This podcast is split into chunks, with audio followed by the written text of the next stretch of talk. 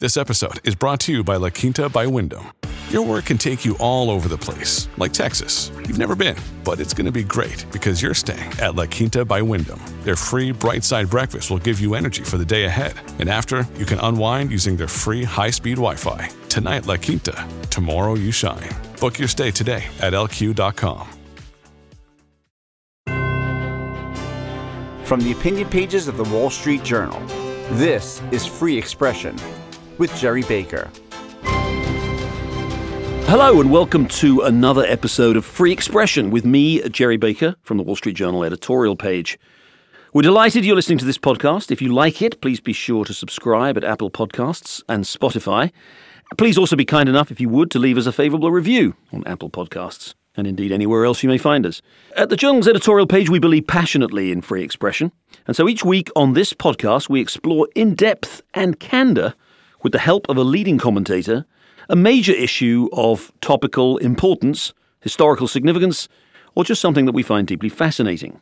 So this week, as fighting rages on in Ukraine, we're going to examine the role of China in the rapidly evolving world order inaugurated by Vladimir Putin's war. And I'm delighted to welcome to the podcast this week Orville Schell, one of our most prominent observers of and writers on China. He's the author of many books on modern China and is currently the Arthur Ross Director of U S-China Relations at the Asia Society.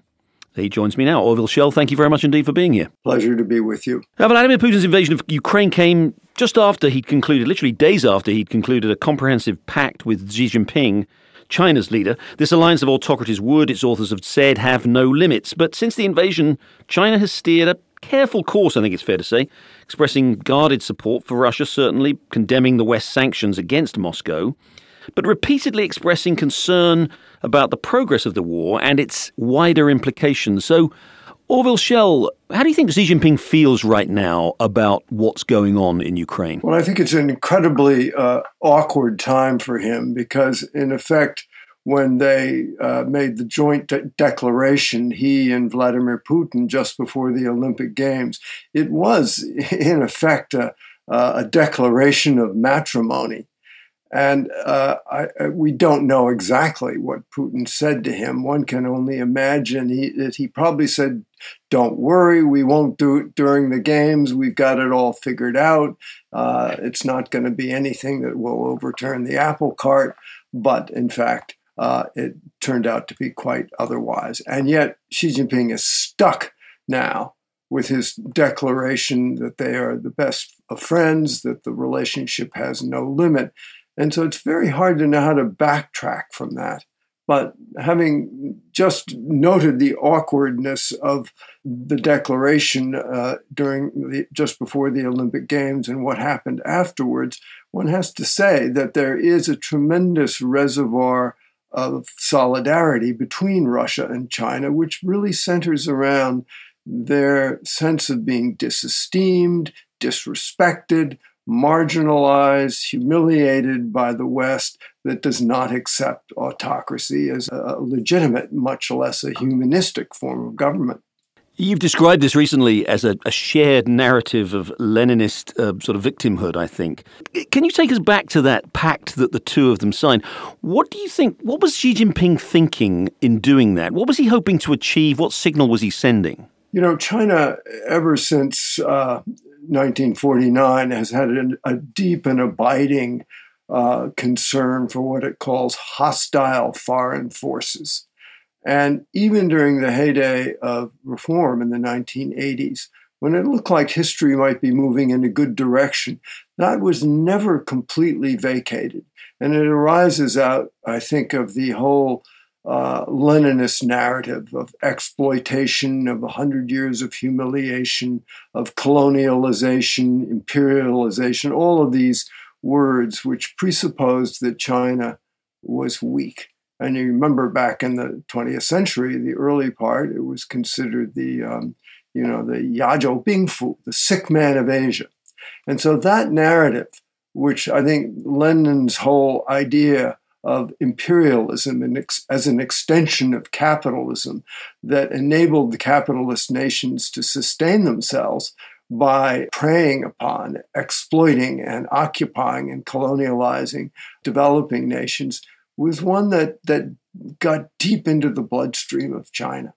And uh, even though we had this miraculous period of reform, it never completely sort of vacated the ideological sort of well springs of China. And now it's come back like a recessive gene. It's re-expressing itself with a vengeance, because I think Xi Jinping, you have to remember, he's never studied abroad, never really been abroad for any length of time, speaks no foreign language, and in fact is a child of Mao's revolution. He did cut his teeth and was formed during the sixties and seventies, and that's his that's his toolkit.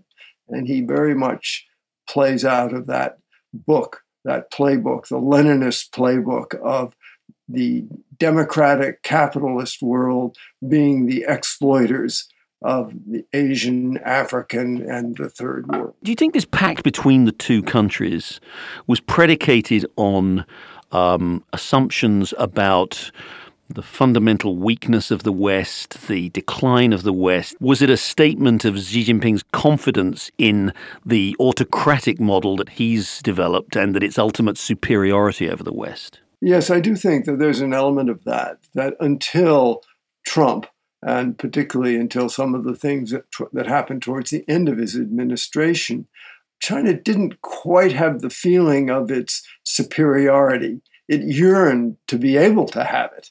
And in fact, it was somewhat, I think, wishful thinking. And I think that very much contributed to the idea that, all right, the moment has come. The worm is turning here, and they don't respect us. Uh, they don't particularly, uh, they probably want to overthrow our form of government. And then we got wolf warrior diplomacy, where China sort of recklessly went around the world, alienated one country after another. And, you know, it alienated countries which used to be considered in sort of the uh, non-aligned bloc, like India, Australia, Canada. I mean, who alienates Canada and Sweden and Norway? And that was, I think, a kind of a overly bold, quite arrogant, and a real misreading because of wishful thinking to see China become great, to become a, a competing, a viably competing model with the West that always looked down on it. And as he looks at the first month or a little more over a month of this war in Ukraine, again, it is early days. We know, relatively speaking, this could go on for a while and the progress of the war could change. But but it seems to be almost universally agreed that this has not gone according to Vladimir Putin's expectations or, or hopes um, or indeed the, the strategy on which he based it. And in fact, Russia's got itself into a what looks like a kind of a stalemate and a long slog. This must worry Xi Jinping. I mean, he must have presumably assumed, as, as many people did, and certainly Vladimir Putin presumably did, that this would be over pretty quickly. It would be a demonstration of Russian arms and superiority, and that any of the damaging implications that might have come from Russia's invasion would be dealt with quite quickly. But this now seems to be, he now seems to have been dragged into a longer and wider conflict with the West than perhaps he was bargaining for. I think that's correct. He is now stuck on the tar baby of Putin's Russia. And there's no sort of uh, decorous way for him to delaminate from that.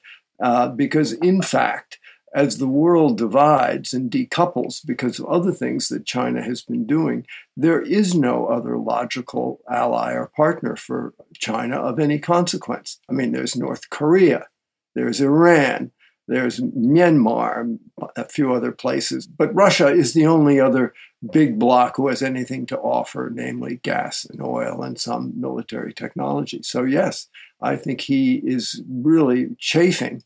Uh, he can't pivot and get out of it because it would look tremendously uh, unconstant.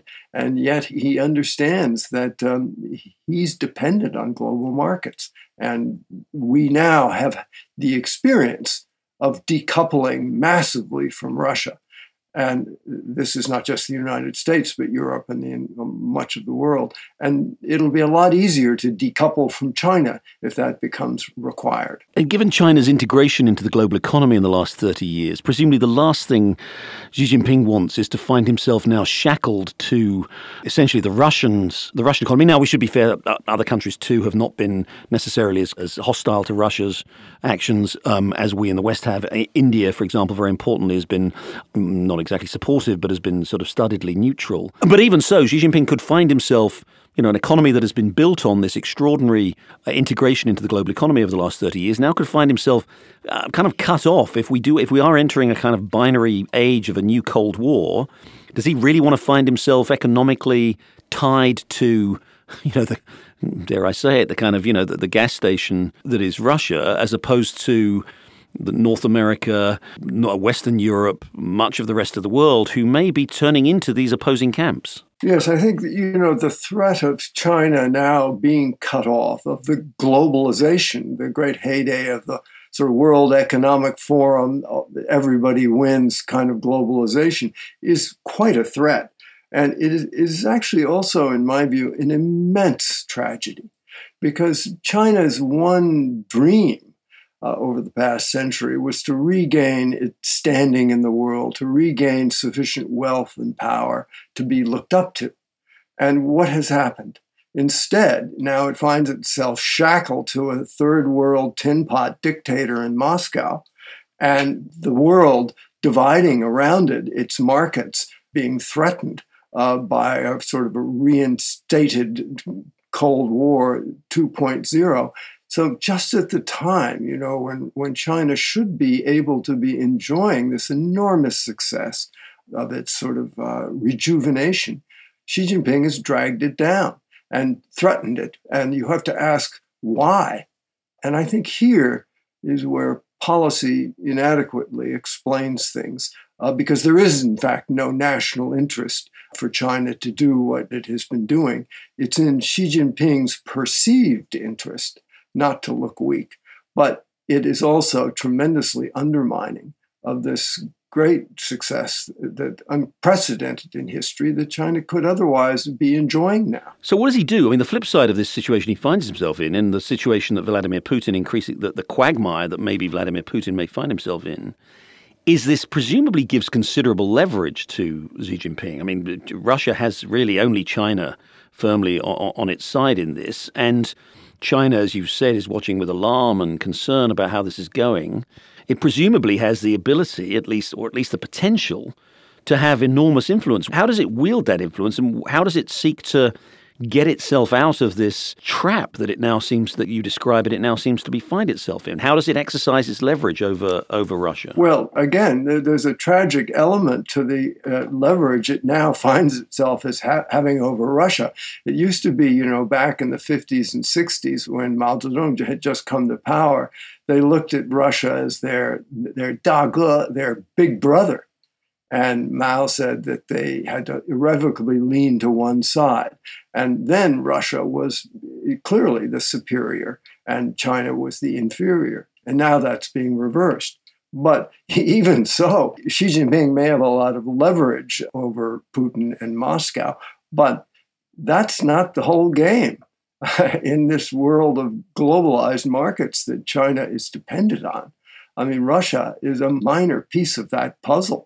So the thing that's under threat now is China's ability to remain a really vigorous and dynamic player in, in world markets.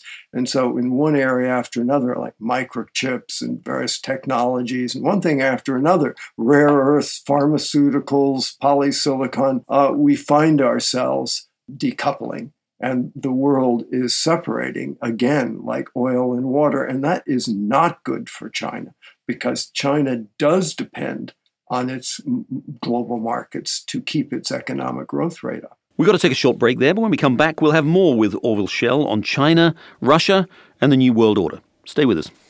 Hey, it's Ryan Reynolds, and I'm here with Keith, co-star of my upcoming film, If, only in theaters May seventeenth. Do you want to tell people the big news? All right, I'll do it. Sign up now and you'll get unlimited for fifteen dollars a month and six months of Paramount Plus Essential Plan on us. Mint Mobile dot com slash switch. Upfront payment of forty-five dollars equivalent to fifteen dollars per month. Unlimited over forty gigabytes per month. Face lower speeds. Videos at four eighty p. Active Mint customers by five thirty-one twenty-four get six months of Paramount Plus Essential Plan. Auto renews after six months. Offer ends May thirty-first, twenty twenty-four. Separate Paramount Plus registration required. Terms and conditions apply if rated P G. Welcome back. We're talking with Orville Schell, China expert, about what we can expect from Beijing in the wake of the Russian invasion of Ukraine. The U S has warned China very clearly through high-level consultations not to support Russia materially. Uh, it's hinted, I think, in fact, I think it said directly, we don't know the exact terms, but it said very directly that, that the U S would, um, would would extend kind of sanctions, its sanctions regime to China if China were to supply arms or significant support to help Russia's war in Ukraine. Do you think that will be heeded in Beijing, or do you think do you think we're now too far down the track of this new Cold War for them to, to worry about that? Well, I think so far we've found Beijing uh, quite mindful of not stepping over these boundary lines and violating U S sanctions. But, you know, push is going to come to shove. And if things continue to grow more fraught, uh, ultimately, I think uh, Xi Jinping's going to have a real problem. And then uh, he's going to have to make some stark choices, which he's tried to avoid uh, in the near run. And uh, as I noted earlier, I think we would have been very reluctant two, three, four months ago to initiate the kind of sanctions against China that we see having been implemented against Russia. But now that we're accustomed to doing it, and Europe has gone along with it, it's going to be a lot easier to do it to China if, in fact, the governments in the West view it as, as the only only remedy. Do you think Xi is able somehow to influence uh, Vladimir Putin? Is there some pressure that he might put on Vladimir Putin to reach a deal? Is there some diplomatic or economic pressure that he can apply that could bring this to an end in a way that, uh, uh, well, that could that could terminate this war relatively soon? Well, China certainly could exert pressure. China has really the best hand of cards to intervene to do something. But instead, we've gotten platitudes out of them about, you know, uh, they believe in peace and win-win and et cetera, et cetera. And they're not willing to do anything more than to simply say they will send humanitarian aid and they possibly might serve as some sort of intermediary. But they're not going to criticize publicly what Russia has done. In fact, they steadfastly claim that it was the West that caused this by pushing NATO forward.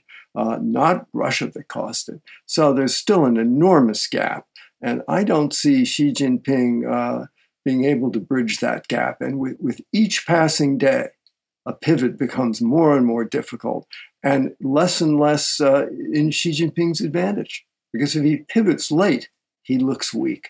And he's missed the opportunity to pivot in a way which might uh, express a kind of a leadership and would let the whole world sigh with relief to say, ah, China is actually helping here, not just sort of being dragged along in the mud by Putin's invasion. How is this playing in China, this this conflict and China's alliance with Russia? I mean, obviously, China increasingly is, is an authoritarian regime, which uh, not quite as extreme now as Russia, but certainly keeps pretty uh, close control over uh, over media and uh, the press and over communications. But presumably, I mean, it's, it's an enormous country.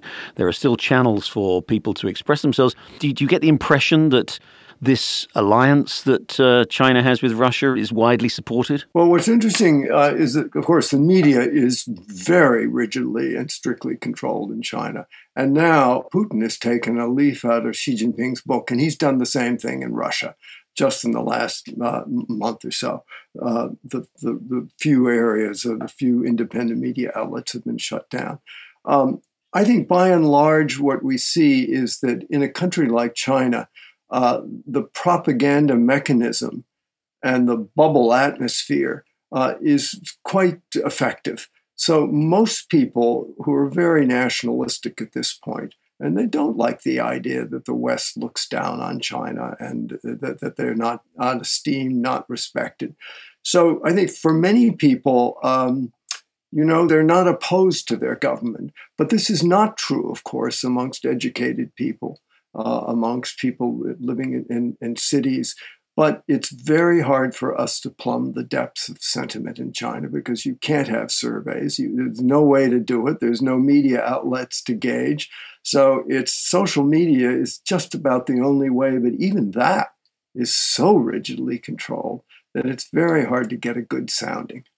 Xi Jinping, obviously, in the last, in his ten year, almost ten years in power, has consolidated power uh, to a remarkable level, created a uh, a kind of personalist rule, uh, an increasingly autocratic rule, has turned away from um, perhaps the you know the gentle or at least the limited liberalising that there had been, you know, in the previous uh, decade or so, certainly under previous rulers. He's obviously changed the constitution so to enable him to be able to serve another term uh, beginning next year. Does any of this, the, what's going on now uh, and the relationship with Russia and what's happening with this new Cold War that seems to be emerging, does any of that change his authority, his control, his the, the increasing personalization and the identification of China with his own personal rule? Does any of that change at all as a result of this, or is that still very much on track? I think the more uh, that China finds itself confronting uh, contentious issues like the invasion of the Ukraine, the more it has to crack down on the media, the more it has to censor and control. And so this amplifies Uh, Xi Jinping's uh, uh, sort of obsession uh, with control. The problem with control is that at a certain point, it, then Xi Jinping owns everything. So anything that goes right, he gets credit for. But anything that goes wrong, he also gets credit for. So this is a real problem that uh, he is going to confront. He is going to, in a sense, own a piece of the Russian invasion of the Ukraine.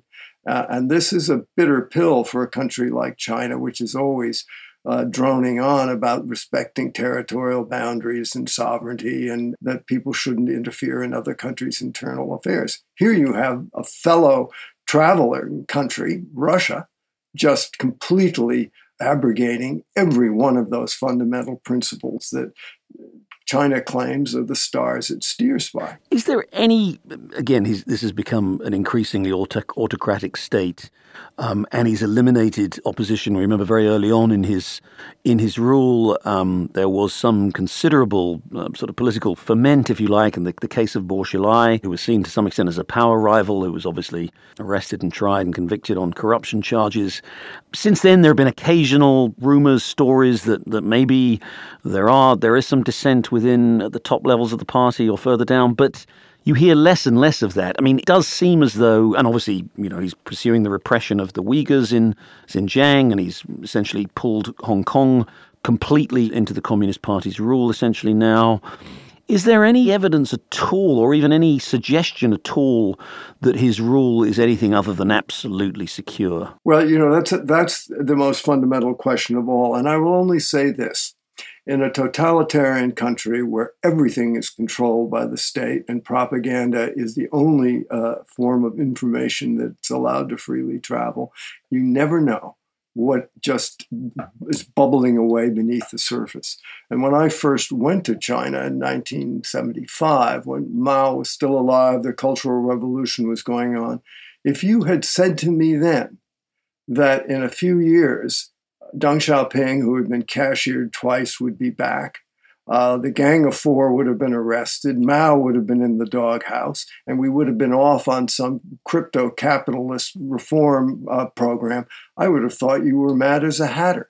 Why? Because there was not one whit of evidence anywhere that anybody could see of those sort of incipient tendencies that then in nineteen seventy-eight and seventy-nine, when Deng Xiaoping came to power, bubbled back up.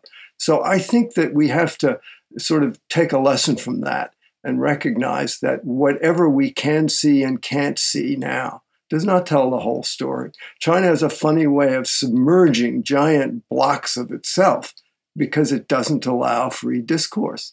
And it can be very deceiving, and, and people who don't know the country well and uh, don't know Chinese history well can be easily deceived by what they see at any given moment. Let's talk about Taiwan, obviously, which is an issue of pressing importance and potentially even larger significance than the war in Ukraine.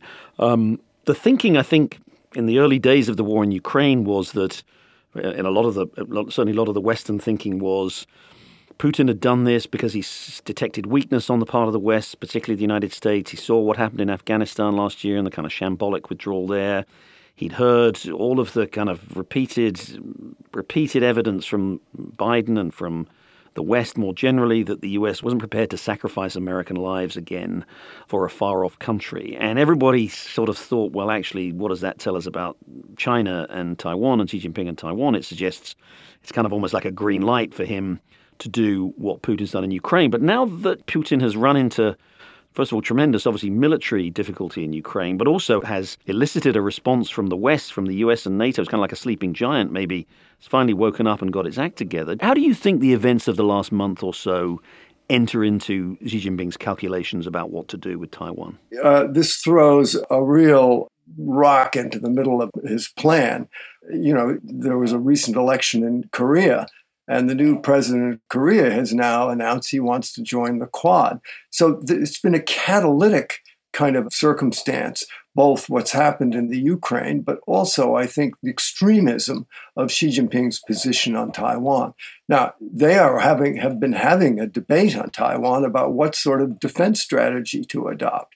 And now they're looking at, at the Ukraine, and they already had this notion of a porcupine strategy, where you would not have tanks and F sixteens and heavy armaments as a form of uh, protection against uh, an invasion, but you would spread out. You would have many little militia sites with javelin missiles and Stinger missiles and various other kinds of uh, very movable weaponry, which would make occupation extremely difficult. And that now is really gathering a head of steam in Taiwan and must influence Xi Jinping's judgment about whether he can uh, use force to take Taiwan if he gets outraged by something that they do there. So I think the game is really changing rapidly here. And also, I should say that America, Japan, Australia, a lot of other countries have now expressed a much greater willingness to come to the aid of Taiwan, to see Taiwan's interest as their interest.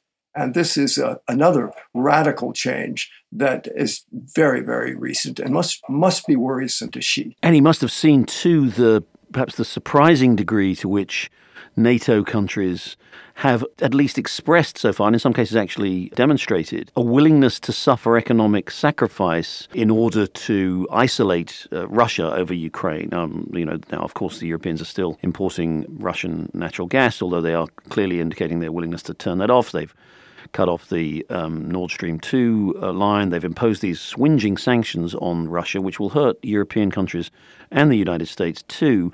And so with China so integrated into the world economy, perhaps the calculation might have been in before this that, well, you know, if we were to attack Taiwan, whether or not the U S would militarily respond, perhaps they wouldn't in the end ultimately be prepared to suffer the kind of economic consequences of isolating China. That calculus has probably changed somewhat too, hasn't it, in the last month, as he sees that there is perhaps a surprising degree of willingness to accept a sacrifice on the part of the West. Yes, I think precisely. And I think Xi Jinping, if he's looking in a realistic way at Europe, is in effect looking at a laboratory experiment of what happens when you do execute a revanchist policy, as Putin did in the Ukraine and as Xi is tempted to do in Taiwan. It galvanizes people together in a way that they never would have come together otherwise.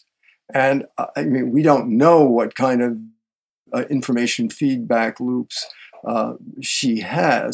Uh, maybe people are reluctant to bring bad news to the leader. We understand that dynamic. But if he has any sort of objective capacity to discern what's happening, he will see that precisely the kind of actions Russia has taken and that he has taken are the ones that galvanize people outside to come together in a way that uh, makes it impossible Uh, for him to to carry out his dreams of, of, by whatever means necessary, taking Taiwan.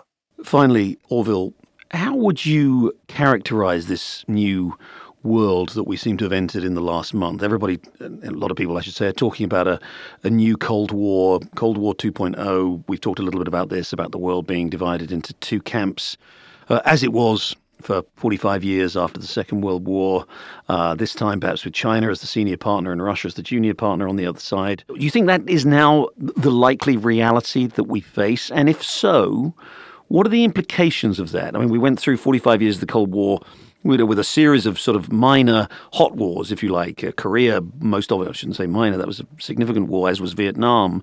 But we managed to avoid the wider conflagration between the nuclear powers.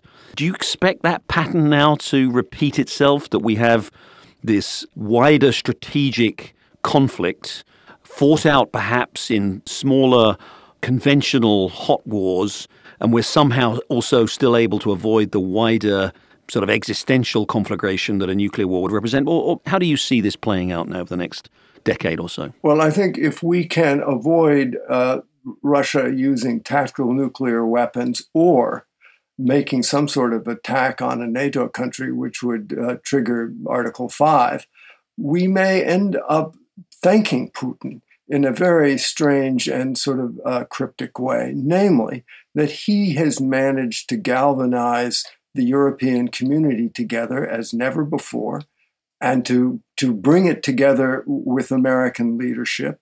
And I think the very same thing is underway in Asia, caused by Xi Jinping's wolf warrior diplomacy, his bullying of other countries, his posture towards Hong Kong, South China Sea, East China Sea, and Taiwan. And I think, um, you know, we we may find ourselves better able to protect ourselves because we will have had a consolidation of alliances than we would have otherwise. So this could end up, if it doesn't run the whole train off the tracks in the near run, it could end up in a kind of a Cold War situation, but one in which, as before, it's somewhat stable, and that the alliances are mo- are more uh, fortified and more together and less in a state of contention than ever before. And I suppose the flip side of that, if I may put it like that, is that the flip side of, of what you've described is that the the hopes that we had thirty years ago at the end of the Cold War, that the world was moving somehow towards um, a kind of more universally uh, agreed upon system of government, of liberal democracy, but also of peaceful coexistence between nations, we're going to have to probably bury that just as we buried the Cold War, are we? Well, I think that teleology, that notion that history is heading in a good direction, a democratic direction, sort of the end of history, a la Francis Fukuyama, that has buried itself. Now, it may be reborn again in some manner that we can't imagine, but uh, just as we thought history had ended, it started up again, and we now see the results of it, and we're off to another very contentious phase. Uh, let's just hope that we can contain what's gone on in the Ukraine, that the Ukraine, in a sense, is the sacrificial lamb that will bring us and the liberal democratic world together, and that, that will have some restraining effect both on Russia and China. Orville Schell, author and commentator and writer on China, modern China and China's history. Thank you very much indeed for joining us. I enjoyed it. Thank you. Well, that's it for this week's episode of Free Expression with me, Gerry Baker, from the Wall Street Journal Opinion Pages. Thank you very much indeed for listening, and please do join us again next week for another deep exploration behind the issues driving our world. Thanks very much, and goodbye.